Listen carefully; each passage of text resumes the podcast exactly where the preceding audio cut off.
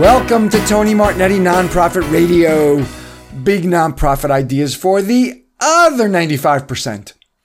I'm your aptly named host of your favorite hebdomadal podcast. Oh, I'm glad you're with me. But you'd get slapped with a diagnosis of algorithmophobia if you said you feared listening to this week's show. Artificial Intelligence for Nonprofits. We take a break from our 23 NTC coverage as an esteemed tech savvy panel considers the opportunities, downsides, potential risks, and leadership responsibilities around the use of artificial intelligence by nonprofits. They're Afua Bruce at ANB Advisory Group LLC, Allison Fine at Every.org, Beth Kanter, bethkanter.org, and George Weiner at Whole Whale. On Tony's Take Two, a Givebutter webinar, we're sponsored by DonorBox. With intuitive fundraising software from DonorBox, your donors give four times faster, helping you help others. DonorBox.org. Here is Artificial Intelligence for Nonprofits. In November 2022, ChatGPT was released by the company OpenAI. They're more powerful, maybe smarter. GPT 4 was released just four months later, in March this year. The technology is moving fast, and there are lots of other platforms like Microsoft's Azure AI. I guess the sky's the limit. There's Google's Help Me Write, and DALL-E, also by OpenAI, creates images. So artificial intelligence can chat and converse, answer questions, do search, draw and illustrate, and write.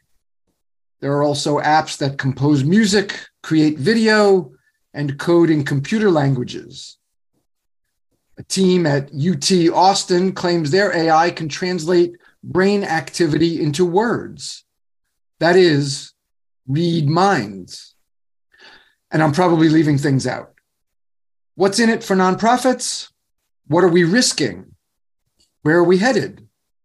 These are the questions for our esteemed panel. Afua Bruce is a leading public interest technologist who works at the intersection of technology, policy, and society.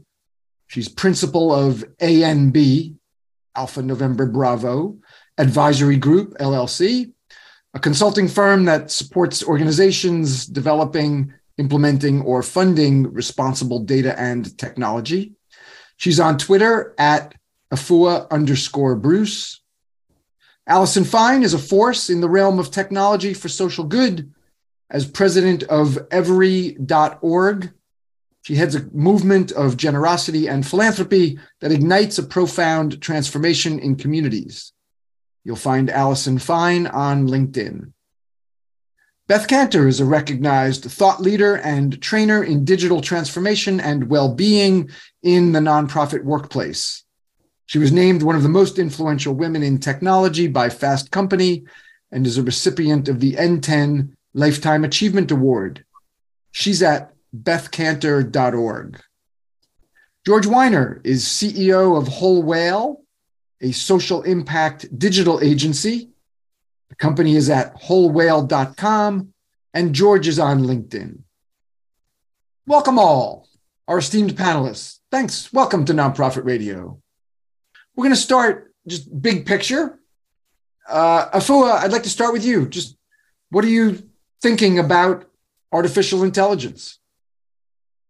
That is a very big picture question. What am I thinking about artificial intelligence? I think um, there are lots of things to consider. I think first is um, all of the hype, right? We have heard article after article, whether or not we wanted to, I'm sure, about the um, the promises and the potential of Chat GPT, specifically generative AI more broadly, um, as well Uh, you think about some of the uh, image uh, based AI solutions, generative AI solutions that are out there and that have been in the headlines recently. Of course, as someone who's uh, started their career off as a software engineer, I'm aware AI has been around for a while. And so, sure, generative AI is a different type of application of AI, but it is building on something that has been both out in the world, developed for a while pre chat gpt most organizations or several companies just embedded ai into the tools you already use whether it's grammarly or something um, embedding ai into their solutions. So what i'm thinking about now is how do we help organizations navigate uh, through all of the hype and figure out what's real what's not real um, recognize where they should lean in recognize where they can take a pause before leaning in. And then, of course, underlying it all, how do we think about access? How do we think about equity? And how do we think about how embracing um, AI will uh, change or evolve jobs? And please just define generative AI for us, so everybody knows uh, what what we're referring to, and we're all in the we're all on the same platform. Sure. So generative AI is where it is uh, essentially looking at a, a large model. Uh, ChatGPT specifically uses a large language model, so lots of text, and uh, looks at that and then gives you what is statistically sort of the next uh, most reasonable or probable word uh, based on a prompt that you give it. So developing uh, the recommendations as you go along. Allison, please. Yes. Yes, big picture. Well, uh, Afua just said it beautifully that um, this isn't a brand new idea, although we are in a next chapter in terms of advanced digital technology. I think organizations, Tony, need to get their arms around this right now, AI, before AI gets its arms around them and their organizations. Beth and I started to look at AI about five years ago with support from the Gates Foundation. And the promise of it is that AI can eat up the rote tasks that are sucking the lifeblood out of so many nonprofit staffers. They are drowning in administrative um, uh, tasks and functions and requirements that AI can do very well. In fundraising, it might be um, researching prospects, taking the first cut at communications with donors, not sending it out, just taking the first cut helping with workflow, uh, helping with coordination. Um, and the responsibility is for organizational leaders, not line people and not tech people, but organizational leaders to figure out where the sweet spot is, what we call co-botting, between what humans can do and need to do, connect with people, solve problems, build relationships, and what we want the tech to do, mainly rote tasks right now. So, understanding AI well enough, Tony, to figure out where it can um, solve what we call exquisite pain points and how to make that balance between humans and the technology is the foremost task for organizations right now. Beth. Great. So Allison and Afua said it so well. So I'm just going to actually build on it, but go into a specific area that um, where that is kind of the intersection between AI and workplace well-being, and kind of the question, you know, will AI fix our work?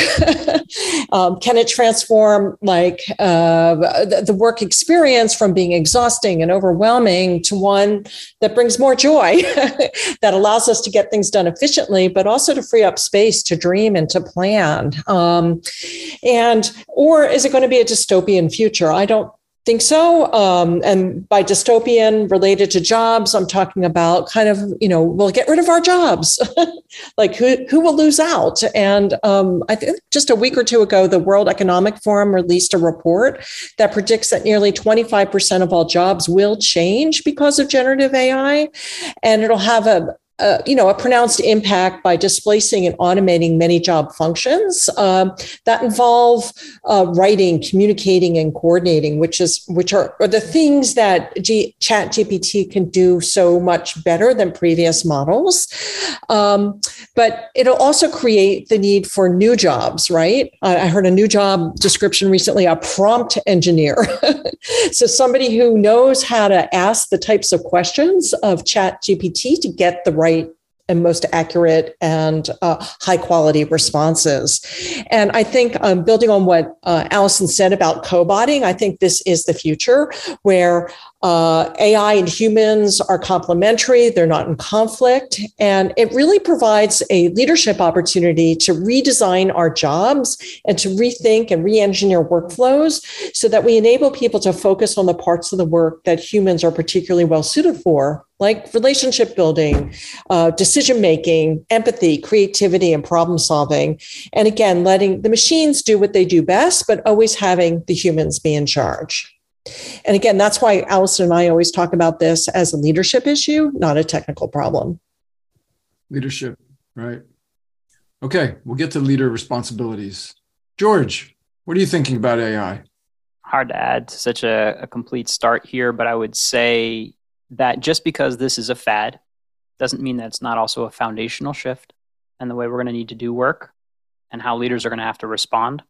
I also just want to say, like, right now, if you're listening to this podcast because your boss forwarded it to you saying, we got to get on this, I understand the stress you're under. It is really tough, I think, right now to be in the operational layer of a nonprofit doing today's work, expecting to make tomorrow's change. So stick with us. We appreciate you listening. Thank you, George. Like stepping into the co-host role, which uh, there is, which doesn't exist. So careful. What, what's your step? Let's stay with you, George. You you and I have chatted a lot about this on LinkedIn. Uh, use cases. What what uh, what are you seeing your clients doing with AI, or what are you what are you advising that they explore as they're um,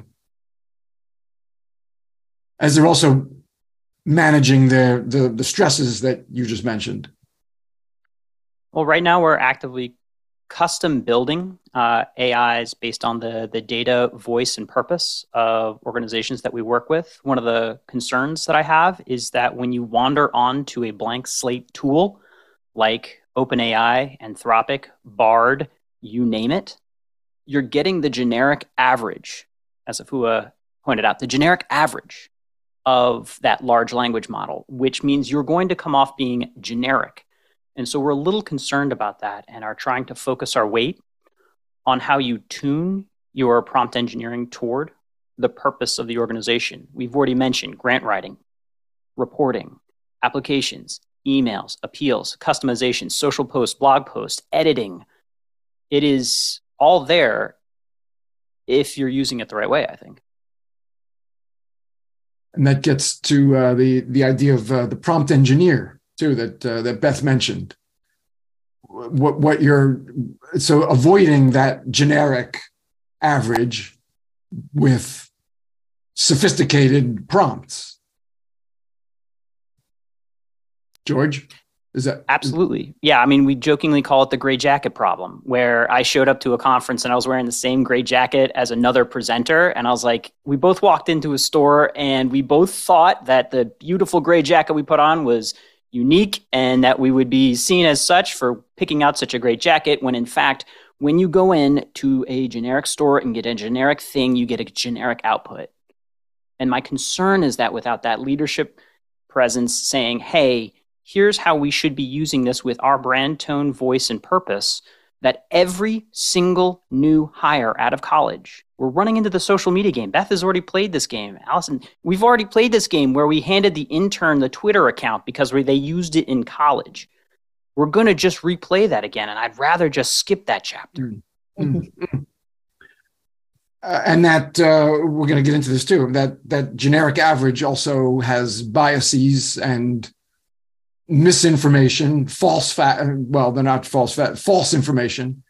Um, Afua, how about you? What are you seeing uh, your clients or what are you advising usage wise? A couple of things. So first, um, and I I think Allison touched on this as well, is that you can of take a breath. You don't have to embrace everything all the time for everything. I know it can seem right now that everyone's talking about generative AI and how it's going to change your world, um, but you can sort of take a breath because, um, as I think Allison and Beth both mentioned, right, the technology is only good if it's working for our mission, if it's working for our organization. So really taking the time um, as a leadership team to really um, be clear on what you want to do, what differentiates your organization, and make sure your staff is all aligned on that is the the first thing that I um, advise organizations to do. The second is to think about then the use of AI both to help your organization function and deliver its services out in the world, but then also to think about how it impacts your staff. And so I think sometimes we can get caught up in we're going to use AI here, it's going to like you know, we'll be able to fix all of our external messaging. We'll be able to produce more reports. We'll be able to produce more um, grant applications. All good, all valid. But remember also, your staff has to learn how to use it. Staff has to learn how to make their prompts. Your staff also has work internally that they are doing that perhaps AI could be used uh, to help speed up their tasks and free up their time and their brain space to lean into what humans do best, which is some of of the, the relationships and having the empathy. So thinking also not just about how AI can help you uh, maybe generate more culturally appropriate images uh, for different campaigns around the world, or how generative AI can help you um, fine tune some messaging, or how generative AI can help um, you better sort of um, segment and deliver services to to your uh, communities that you serve, but also how you can use AI to do things like help with notes, help with creating agendas, help with transcripts, and hmm. more. So, what are some of the internal things to really support your staff that you can um, you can apply AI towards? Allison, that's leading right to some of those rote tasks that that you mentioned. That's right. Um, so I'm, I'm going to put it to you in in in terms that uh, Kirsten Hill on LinkedIn asked, "What's the best way for a busy nonprofit leader to use AI to maximize their limited time?" So people are looking for some magic solution here, Tony, and we hate to disappoint them, but AI is not magic fairy dust to be sprinkled all over the organization. Uh, this is a profound shift in how work is done. It is not a new word processing, you know, software. AI is going to be doing tasks that only people could do until just now right? Any other year going back, um, people would have had to be uh, screening resumes or writing those first drafts um, or, or, you know, uh, coordinating uh, internally. And now basically the bots are capable of doing it. But just because they're capable of doing it doesn't mean that you should, you know, unleash the bots uh, on your organization. Um, our friend Nick Hamlin at Global Giving, a data scientist, said AI is hot sauce, not ketchup. A little bit goes a long way. We, Beth and I, have been cautioning people to st- step very slowly and carefully into this space because you are affecting your people internally and your people externally, right? If a social service agency has always had somebody answering questions of when are we open and what am I eligible for and uh, when can I see somebody? And now a chatbot is doing that. Tony, you have to be really careful that one, the chatbot is doing its job well, and two, that the people outside don't feel so distant from that organization that it's not the same place anymore. So, our recommendation is that's a that's a potential. I mean, it, it could the, the, I guess mishandled, this could change the culture uh, of an organization? Absolutely. If you are on the outside and you're accustomed to talking to Sally, who at the front desk, and all of a sudden the organization says to you, your first step has to be talking to this chatbot online instead. The organization has solved uh, perhaps a, um, a staff issue of having to answer all these questions all at the same time but it's made the interaction with those clients and constituents much worse. So we need to first identify what is the pain point we're trying to solve with AI. Is AI the best solution for doing that? And then to step carefully in and, and keep asking both staff and constituents, how is this making you feel? Right? Do you still feel like you have agency here? Do you still feel like you are connected to people internally and externally? And to grow it from there. There is no rush to introduce AI in everything that you do all at once. There is a rush to understand what the impact of automation is on your organization. It's time for a break. Stop the drop with DonorBox. Over 50,000 nonprofits in 96 countries use their online donation platform. Naturally, it's four times faster. Easy payment processing there are no setup fees, no monthly fees, there's no contract. How many of your potential donors drop off before they finish making the donation on your website? Stop the drop. Stop that drop. DonorBox, helping you help others. DonorBox.org. Now back to artificial intelligence for nonprofits with Afua Bruce Allison Fine, Beth Kanter, and George Weiner. Beth, I see you taking copious notes. I think I think there's a lot you want to add. Oh, there's so many good points made, and I was taking a lot of notes because, like, oh, where to jump in? Um, so, a couple of things. Uh, George said uh, we we did the social media thing and we turned it over to the intern. Let's not do that again. But I'm not sure that's going to happen because with social media adoption, if we think back, uh, you know, the dawn of social media started in 2003. It really wasn't until six or seven years later, and I remember it quite distinctly when the Chronicle of Philanthropy and organizations were really embracing it. There was a lot of skepticism because social media adoption was more of a personal thing because it started as the individual. It wasn't immediately brought into the, the workplace. Um, and i think chat gpt will be a little bit different because the the benefit there is you know this sort of the allure of efficiency saving time right? And or it can help us raise more money. So i think we might see it develop more quickly in the workplace. And if nonprofit leaders are are part, do smart adoption, then there'll be also be the the, the training uh, required and the retraining and the reskilling. And I think for me, the most important thing about this is that it is going to change the nature of our work, and that if you just let that happen, you're missing an opportunity because we have a chance to really kind of accelerate workplace uh, learning, both you know formal and informal, to, to reskill staff that in a way to embrace this that's not going to cause more stress and burnout. Uh, the, the other thing I, I, I, was thinking about the gray jacket, and I love that um, metaphor, George. I, I love it. Um, uh, in that you know if, if nonprofits are turning to and buying the $20 a month subscription for chat gpt they're getting the gray jacket version and missing out on the opportunity to really train it. But on the other hand are if they're just going without an organizational strategy are they being trained in are they put entering confidential information into chat gpt are they using their critical thinking skills? Because we know that uh, chat gpt can hallucinate and make up crap right? Are they really you know are they are they doing that that like re, are they just saying oh write me a, a, thank you letter for this donor versus write me a thank you note in the tone of in a conversational tone um, that recognizes this donor you know quality blah blah blah right and um, and then go back and forth and refine a draft so so there's a piece of like um, uh, I guess technical literacy that has to be learned, and that's like the technical problem. But then there's also this whole uh, workplace learning and workplace, um, uh, you know, re-engineering of, of jobs and bringing in new jobs and different parts of descriptions that also uh, need to take uh, place as well.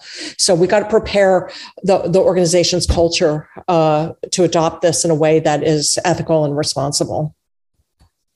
George, you feel any better? I'm not sure how I felt to begin with, but the uh, the the piece to add on as a nuance there is not just the generic output, but the normalization and ability for people to identify AI created content is going to explode. What does that mean? If I were to show you a stock photo right now versus one I took on my phone, it would take you 0.5 seconds to be like, yep, stock photo, stock photo, mm-hmm. stock photo. And we have all seen the appeals that go out with generic happy fa- family with sunset in background. And I think what's going to happen is the text that is generated by folks that are using Gray Jacket GPTs is that your audience is going to see it, identify it, and shut it down mentally. It's like driving past that billboard or that banner ad. It's going to be a wash. It may seem unique to you, but I think uh, I think that's another mm-hmm. thing that we're going to see happen. Yes. I just want folks to know. Uh, okay, I just want folks to know that that gray jacket is a real story you you and you and another guy did show up with the exact same jacket at some. It was event, an NTEN conference, wasn't it, in New Orleans?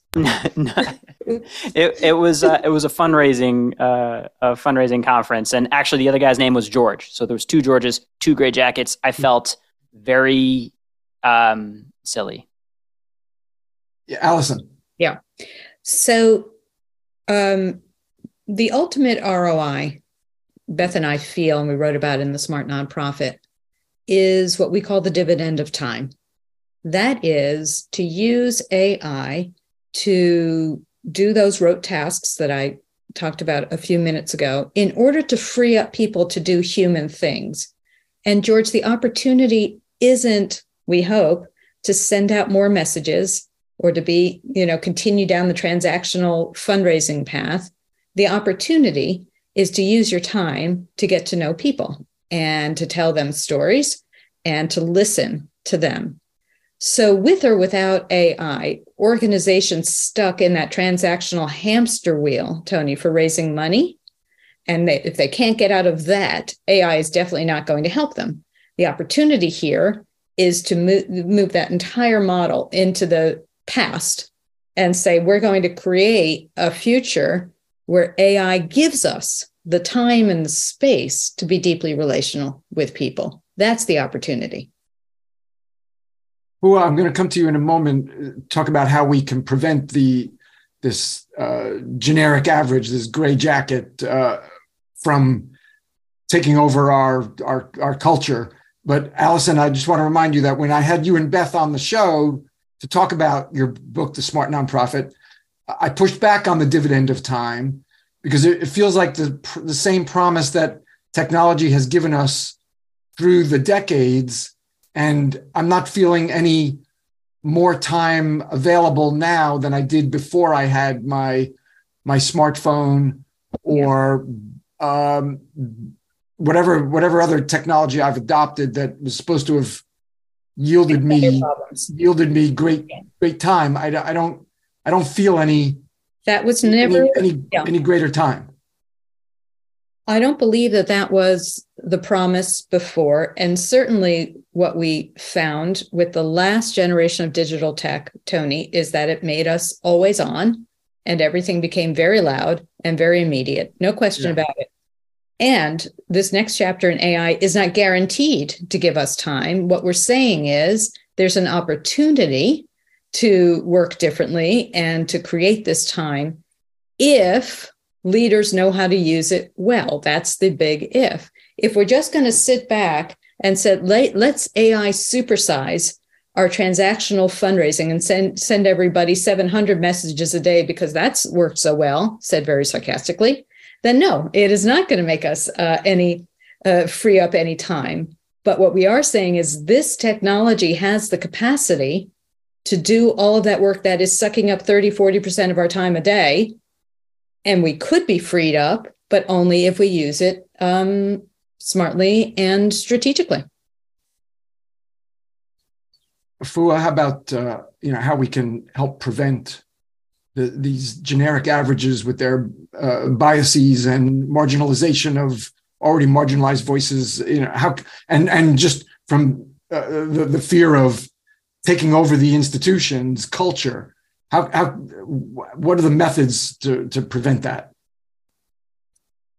Um, so I think I would start with uh, an analogy that I've used before that technology is not a naturally occurring resource. There's no like river of technology that we just walk down to and scoop up. And now we have technology and it immediately nourishes us. To some of what Allison was just mentioning, um, in order to actually use AI effectively, it takes intentional management. It takes intentional decisions about how to use it, when to use it, and why to use it. And so that definitely applies when we think about how do we differentiate ourselves, differentiate ourselves even as we use AI, and also how do we make sure that we then are being intentionally inclusive. Um, I don't know of any technology that just by happenstance has been inclusive. Um, and so it requires intentional decisions. So, some ways that bias can appear in generative AI systems are with some of the um, the coding that is done inherently, with some of the uh, data sets that are used, even with large language models. They reflect um, right now everything on the internet. Um, I know a lot of great people on the internet. There's a lot of things on the internet that do not align with my values um, or even my actual lived experience. Um, and so, how do we then think about sort of combating that? So, I think one, we've already touched on prompt engineering to make sure that we are asking it the things that we want to get back. If you ask Chat GPT, for example, um, to describe what um, what are risks with chat with generative ai it will give you one list. If you refine that prompt to include specifically what are risks with chat uh, with generative ai including or specifically affecting women or people of color? It will give you a more refined uh, response. Chat gpt if a month ago if you asked it um, the doctor and nurse were arguing because he was late who was late it would tell you the doctor was late. If you asked the same question but said because she was late it would tell you um, it was the nurse that was late. That now has changed because the people who are programming ChatGPT have manually made those changes. So then, as we think about how we can use it, it is through um, some of the software that we're building on top of it, some of the plugins that you decide to take advantage of, to not take advantage of, how you might be able to use it on your own sort of pro- proprietary information with the right uh, parameters in place to keep it on your uh, keep it with your own data um, in ways that make sense for your organization there. Um, I think it's an opportunity for funders to uh, fund the creation of new data sets or fund the creation of some more responsible uh, plugins or fund um, you know new open source uh, developments as well. So I think that's an exciting play there. Um, and then I think also there is an opportunity to use Chat GPT or sorry, generative AI in ways that really do enable more representation. Um, I was working with someone who is um, an advocate for women's rights in India. And we're talking through ways that she could uh, more quickly generate uh, posters and informational materials using generative AI for both images and text for uh, different places on the subcontinent that she couldn't physically get to um, and that she didn't have talent on the ground to get to. That is different, though, I'll say, from the announcement from Levi a couple months ago that they were going to use ChatGPT or generative AI to create a diversity of models rather than hiring people, or uh, BuzzFeed recently saying in a um, in a shareholders meeting that they would use AI to help create authentic Black and Latino voices, presumably, um, instead of talking to actual authentic Black and Latino people. So um, they did issue a, a, statement a day or two later saying, no, no, no, that's not what we meant. We meant something else. Um, but but my point is there are ways to think about how you can use generative AI as a nonprofit organization to better reach um, and connect, but also make sure that you are still doing it in a way, um, as I think all of us have said so far, that really does center people, that does center communities, and isn't trying to necessarily replace those relationships. Beth, our, our master trainer, uh, I, I, see a need for training uh, for leaders, for for for users. I mean, uh, I'm not seeing any of this happening now. I'm not seeing how to use you know uh, but is there a, is there a training issue here for for people at, at, at all levels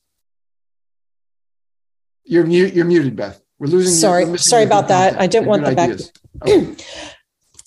absolutely yes but we i make a distinction between training and learning. All right.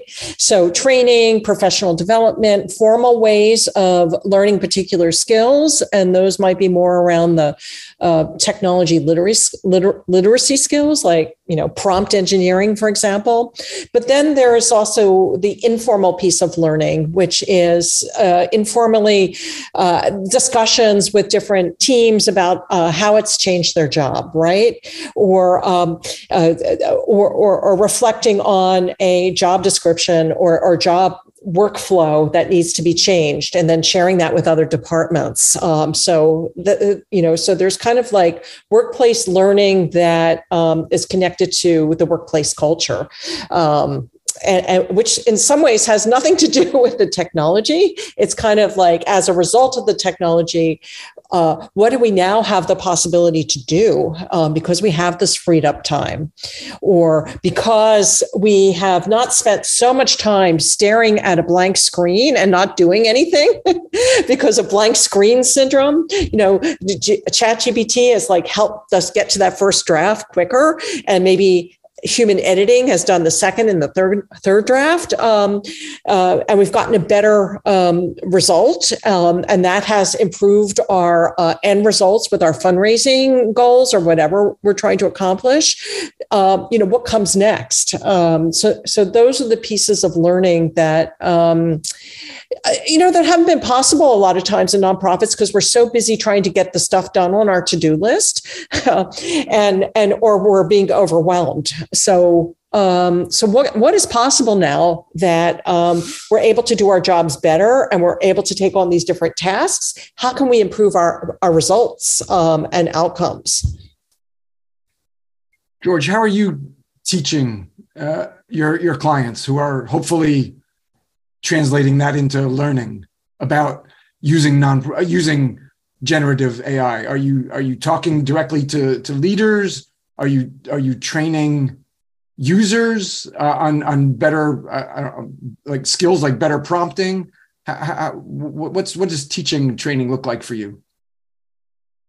I mean, we've done our best to put out as much free content as possible, first and foremost, to try to you know raise the tide of understanding for nonprofits. And we're putting all of that out as fast as i can think to create it.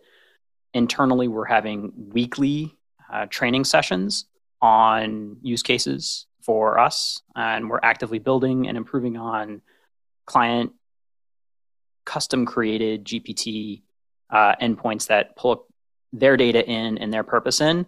I want to go back though to beth talking about what actually you know education on this f- looks like. And we could train you on how to swim over this podcast. We could talk about all the things you need to do. I'm like, I'm watching my daughter learn to swim.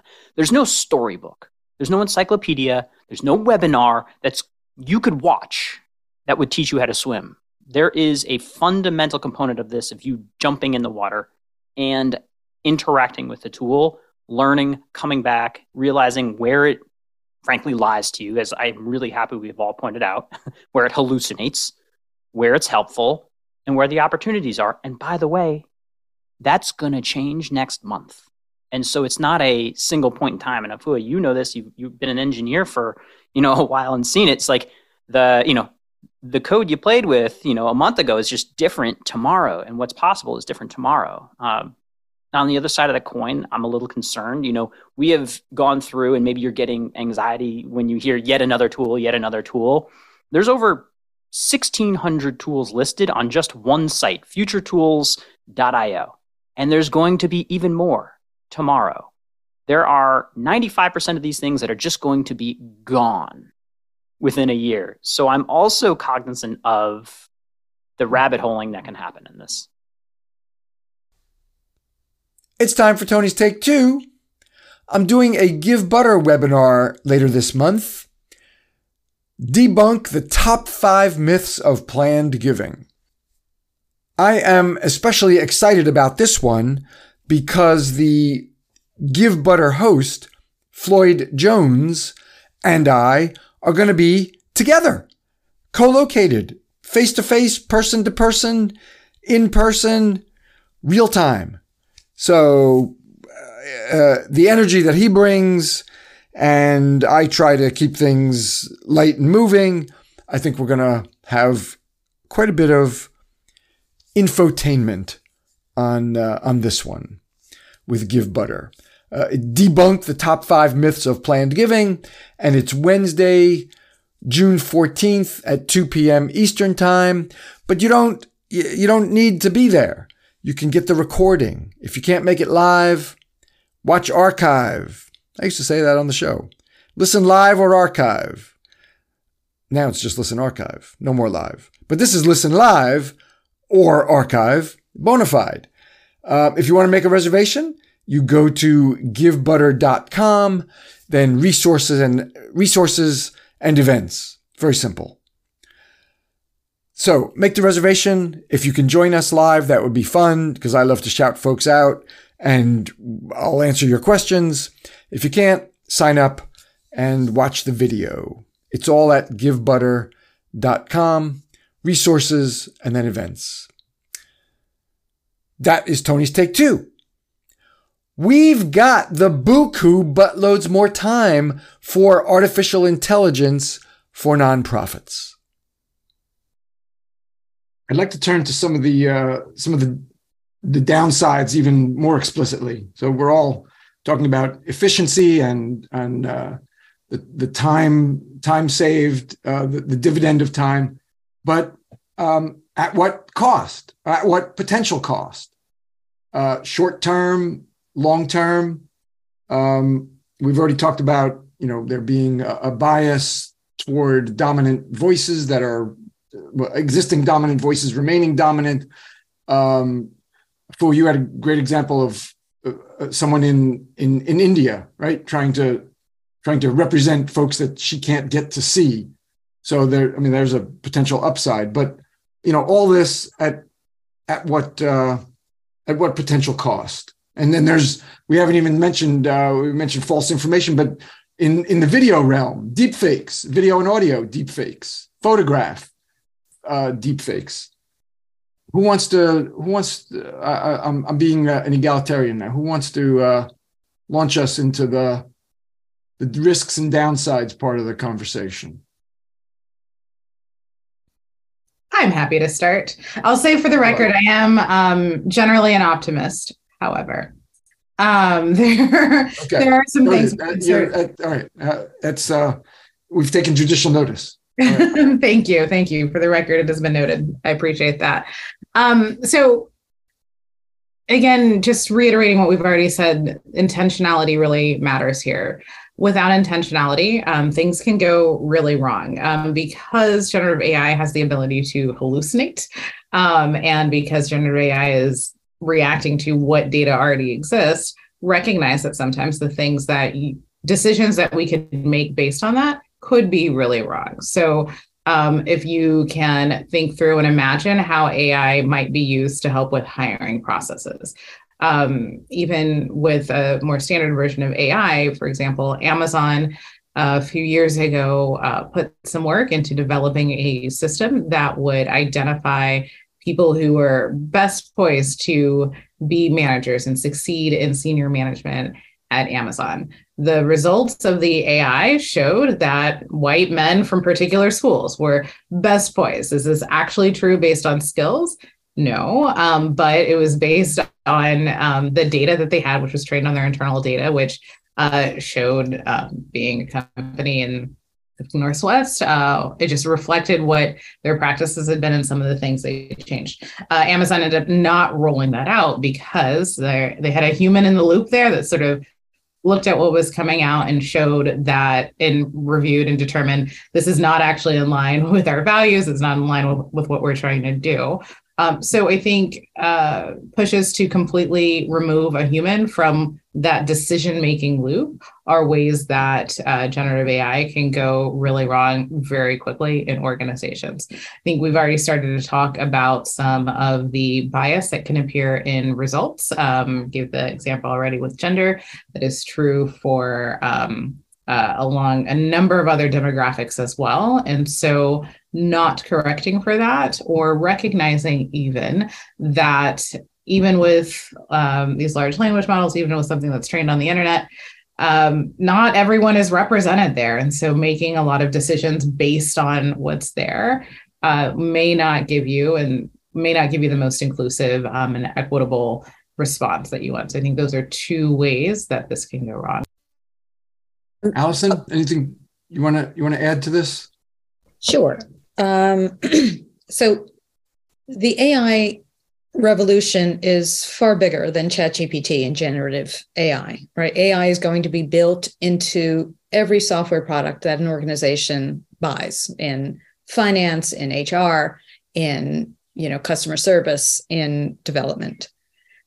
Those products were created by programmers who are generally white men and then trained on um, historic data sets, which, as Afua just mentioned, are deeply biased as well. So you have a double whammy that by the time the product gets to an organization, it has gender and racial bias baked right into it. This again is why it's a leadership problem, Tony. That we need organizations to know what to ask about these products, to ask uh, how it was um, built, what assumptions were made in building, and how it was tested for bias, how you can test for bias. Before that HR um, software program you just grabbed, threw into your mix is screening out all of the Black and Brown people applying for these positions. So these are real everyday concerns about integrating AI um, into work and why we need to be careful and strategic and thoughtful about how we're integrating it into organizations. Yeah, Beth.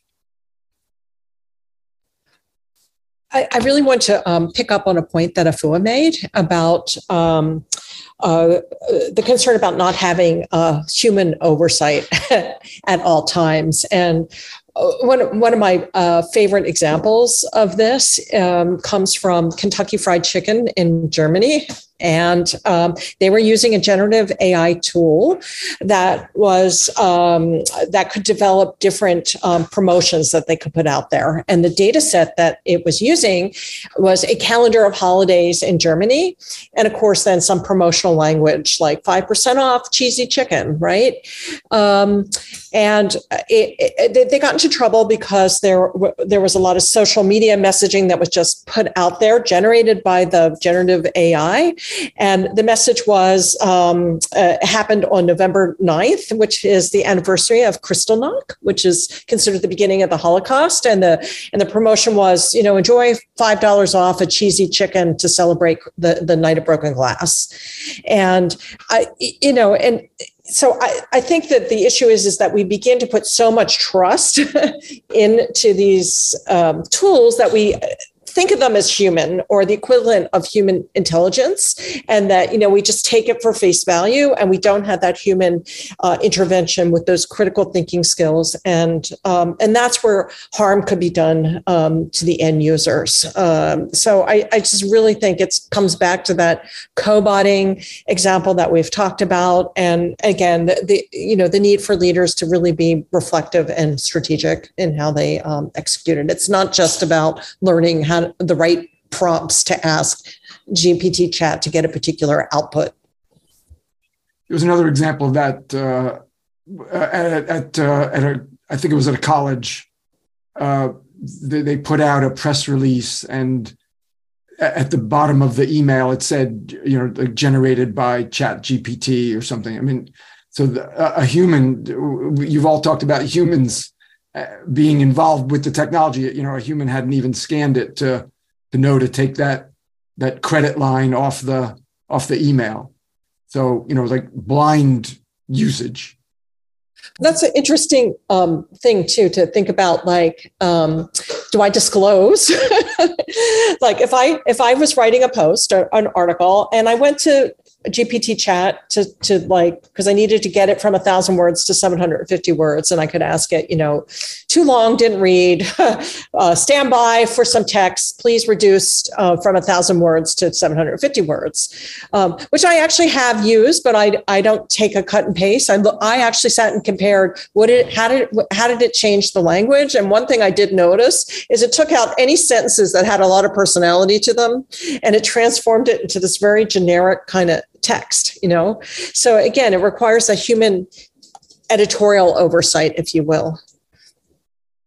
George, you want to talk about uh, risks, downsides?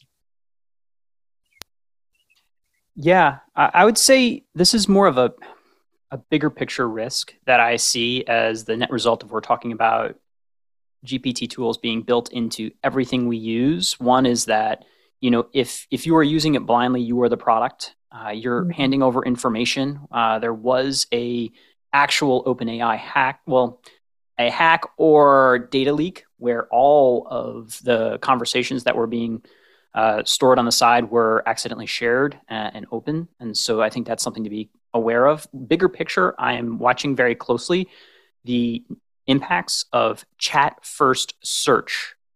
Chat first search, Bard and Bing. Bard is Google's AI that is now rolled out out of their private into a public beta is going to destroy organic traffic for information based searches to nonprofits inside of what I believe is the next two years. The second order effects of that are so many that we would need several podcasts to understand. But I'm no longer telling clients that we should expect more organic traffic next year versus this year. You experienced this with your own with the whole whale site. You you had you had uh, you did a search, and it gave and the the search tool gave you back some of your whole whale content, it did credit it, but then your concern was that that credit was purely optional. But, right? You you experienced this with your own with your own intellectual property. I'm watching it across a lot of uh, of it. You know, we get roughly 80,000 a month in terms of monthly users looking for information that we put out there. I test what that looks like when I do similar searches on Bing as well as perplexity.ai and now Bard. The thing that scared me the most is that Bard just sort of decided not to even bother with the footnotes uh, in its current iteration and just gave the answer to one of uh, several uh, articles that drive significant traffic to our site. There are two types of traffic that SEO is providing it is informational and then transactional. And so for the informational, I would encourage your organization to do some of these sample searches and begin to plan accordingly. And it makes me a little sad that that part of nonprofits' ability to be a part of the conversation when somebody's asking for, I don't know, information about PrEP and HIV information uh, or something about LGBTQ rights, uh, history, doesn't get you engaged with the organization. It just gives you the answer and there's something missing there that I, I think is going to have negative downstream impacts for social impact organizations. And you expect to see declines in. There will be a decline. There will be significant declines. And that's concerning to me because it's cutting nonprofits out of the conversation that they have traditionally been a part of when people are looking for information. And especially in a time where we're going to have a rapid increase in disinformation because these tools can be used to create that at scale. We already have enormous disinformation. it's hard to imagine it growing exponentially or logarithmically. Um, I'm interested in what you all think about my concerns. Uh, executive summary that it will make us dumber. My my the, my reasoning behind that is that a lot of what we're suggesting, not just us here today, but a lot of what is being suggested is that you know it's it's a tool. Generative AI is a good tool for a first draft. Uh, Beth, you mentioned the the blank screen syndrome, but to me, writing that first draft is the most creative act that we do in writing or in composing. It could be music and my concern is that if we if we're ceding that most creative activity away and then we're reducing ourselves to editor or copy editor not to not to minimize the folks who make their living editing and copy editing but it's not as creative a task for a human as sitting in front of that blank screen or that empty pad for those of us maybe start maybe start with pen and paper. And and then we're ceding the most creative activity away and reducing our role to editor, which is an easier job than starting from whole cloth. And so I fear that that will make us uh, dumber, reduce our creativity. And I'm, I'm saying, you know, generally mm. dumber. Um, you're all being so polite. You could have just jumped in. I, Beth, you know what? I, I, I, I, was, well, I, I didn't want to just interrupt you or challenge you, but I do want to challenge you. I agree with you, but I also disagree with you. Um, so one piece of this, one thing that I worry about, and it might be um, science fiction, but I, um, and I haven't yet seen uh, research on this, but I do know there's this thing called Google Brain. You may be familiar with it. Um, uh, you, are trying to remember something and you can't remember it because you haven't uh, exercised your retrieval muscles from your brain. So you go to Google and you start Googling to, to remember something, and it's a thing called Google Brain. And there was a study that showed that people who were using Google Maps or the other, or Apple Maps um, to navigate, the, um, it was making their geospatial skills less robust. Um, and so the recommendation is you don't want to completely lose your ability to navigate, that you should like get a map, get a go back to a paper map. So there's definitely some, and there is research around this, that there's definitely when you're doing, doing something in an analog way, if you're writing it down, it encodes into your brain in a different way than if you're typing it. So the thing that I worry about with this is less about it being creative, uh, uh, taking our creativity away, because I think if, uh, if you're trained as a prompt engineer, you could be trained to like brainstorm with it, right? In a way that sparks your creativity versus takes it away. But what I'm worried about is how does this affect, how will this affect the human brain? Um, you know, down the road another decade or so that if we're not using our brain skills of encoding information and retrieving information and, and it's like a muscle you know is that going to make us more at risk for dementia or alzheimer's down the road um, i know it sounds crazy but that's like the thing i worry about i don't think it's crazy. That, that's what i'm concerned about. I'm i'm concerned on a on a, on a world level that we all collectively will will just not be as creative and i'm calling that we'll be dumber. I, I don't think the amount of creativity and innovation is sort of finite, and that if we use tools, that we're no longer going to be creative. I think um, we have computers now to help us draw, to help us um, write. We, you know, can write on a computer versus before we had to use, you know, different paper. We had to only draw with a limited set of tools. When we got, um, you know, computer aided uh, graphics and more, we just had more different ways to see the world, more different ways to uh, to figure out what images we wanted to see and how we wanted to engage. Also, someone who likes to write a lot, I'd I'd say I'm really grateful for my editors and the fact that their brains work different than mine do when I start writing. And so um, those skills are complementary. But I say that because I think that we will have to change sort of, will evolve how we think, what we think about, and how we work. But I think that is a different type of creativity, different types of innovation, rather than us just no longer being creative. Yeah, I, I, think it's awfully I didn't. I didn't. I didn't mean eliminate our creativity, but reduce it. I'm not. Yeah, it's important, Tony, to stay out of these binary arguments of AI is so bad or AI is so good. It is going to be a mix, as technology always has been. I was just reading a book the other day that talked about the introduction of moving pictures and how how appalled people were that you know they could see these images over and over again, right? It was going to take away all of people's creativity. The same uh, thing with uh, when silent movies became talkies. You, you know, we do this every time. We are changing our brains. I'm not saying that we aren't. Um, however, there is going to be an explosion of creativity, of jobs we haven't thought of yet, of opportunities we haven't thought of that comes out of this next chapter that we are just beginning now. And I think it's important to go into this with as much information as we can, cautiously again, but with a sense of ex- um, with a sense of excitement and adventure as part of this, because something really, really interesting is about to unfold.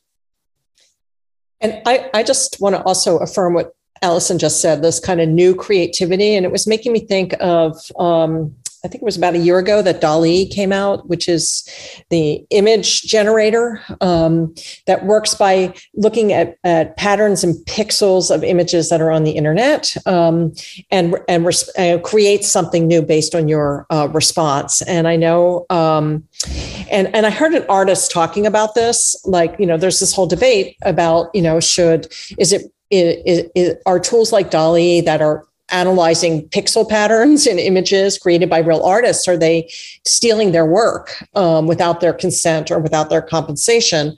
Or is it or is it this like creative thinking tool? So I, you know, I was messing around and I have a uh, a black and white Labrador party, you know, a Labradoodle party, black and white guy, and so I I asked it, you know, create a a uh, image of a black and white party labradoodle surfing a wave in the style of Hokusai, and it generated four um, images in the style of Hokusai. Some of them were silly, some of them were, oh, this is really interesting, and it prompted me, oh, what would it do if I asked it to do this in the style of Van Gogh or the style of Monet? And then I started getting all these other ideas about things that I wanted to do. And Before I knew it, I had a thousand different images of a black and white party labradoodle doing all kinds of things um, that I wouldn't even have thought of if I hadn't seen like the response that it gave me from the first one. Um, but so is that different than if I were to, if I just did a brainstorm with myself about what I could draw, if I could draw anything? Or is this aided creativity? It's much in the way that an artist would go out, you know, and look at landscapes for inspiration. Yeah. Now, one place, one well, place we're in a lot of trouble, Tony, is the fact that our policymakers are so far behind on AI. Right? We're gonna have enormous copyright issues. We have enormous ethical issues coming up of when AI should be used in policing. Uh, the the Department of Defense is experimenting right now with completely automated lethal drone weapons. Is that really who we want to be? That we have robots killing people without any human oversight um, on the ground at all, or or in you know some some headquarters uh, at all. There are really profound policy issues that we should be talking about right now, and we are way behind on those. George, you want to comment on uh, role of government or or push back on my. Uh, the the role of government is beyond my pay grade, if I'm honest. Um, you know, I'll, I'll, stick to my scope. I will say though, Tony, in 2004, podcasting became a thing, new technology. Before that, there were gatekeepers there, and I think you've done very well as like as far as I know, the longest running podcast for nonprofits. Like it opens up new opportunities. There are over two million images created on DALL-E per day, and that was back in October. So I'm willing to bet it has increased the output you know, at um and on a personal level, like it has increased my output, and I have you know had, had a lot of fun building and working with it, and as it you know unblocks me uh, for for the new creation of content. Undeniably, though, the the way we use tools then shapes the way we change, and I, and I do agree there is a, a, a depth of knowledge potentially lost in being able to simply say write me an article about this thing and then I tweak it as opposed to that part of learning and approach. And I think academia is um, really reeling from how to teach this next generation. And I'm, I'm curiously watching how mm-hmm. they train the next generation of people coming into the workforce on it. You all gave well. Let me say, you all gave. Uh, you, are all optimistic about. You're you're you're you're all probably more optimistic. I'm I'm I don't know if I'm skeptical. I'm just concerned. I'm just concerned about the, the, the dumbing down of the culture and the culture meaning the world.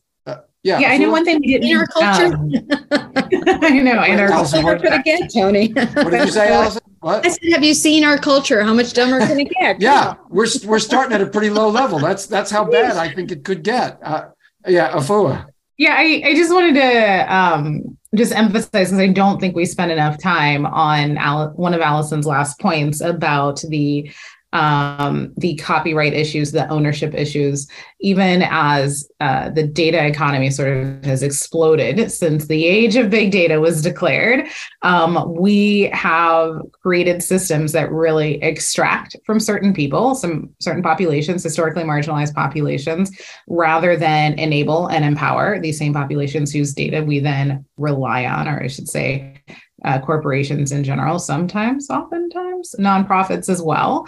Um, and that is just um, increased at scale with generative AI, with AI more broadly, right? And that, um, you know, especially with generative AI and things that scrape the the whole internet of things that people put out there, no longer, as George uh, mentioned, no longer attri- uh, attributing sources, no longer pointing to source material, no longer giving credit to people. Uh, same with artists and musicians and others.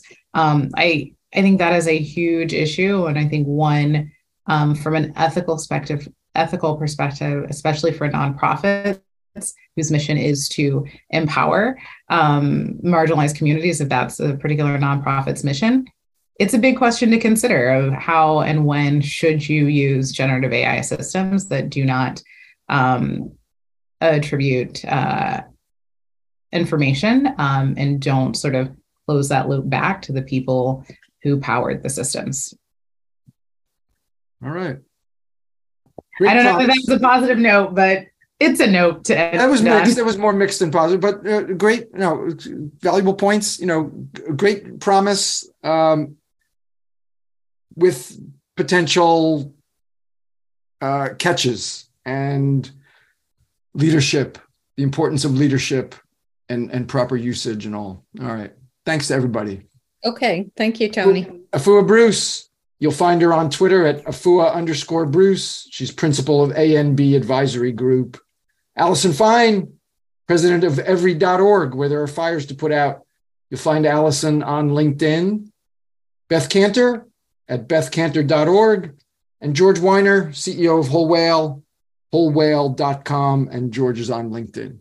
Thanks, everybody. Thanks very, very much. Next week, what power really sounds like using your voice to lead and using your executive skills.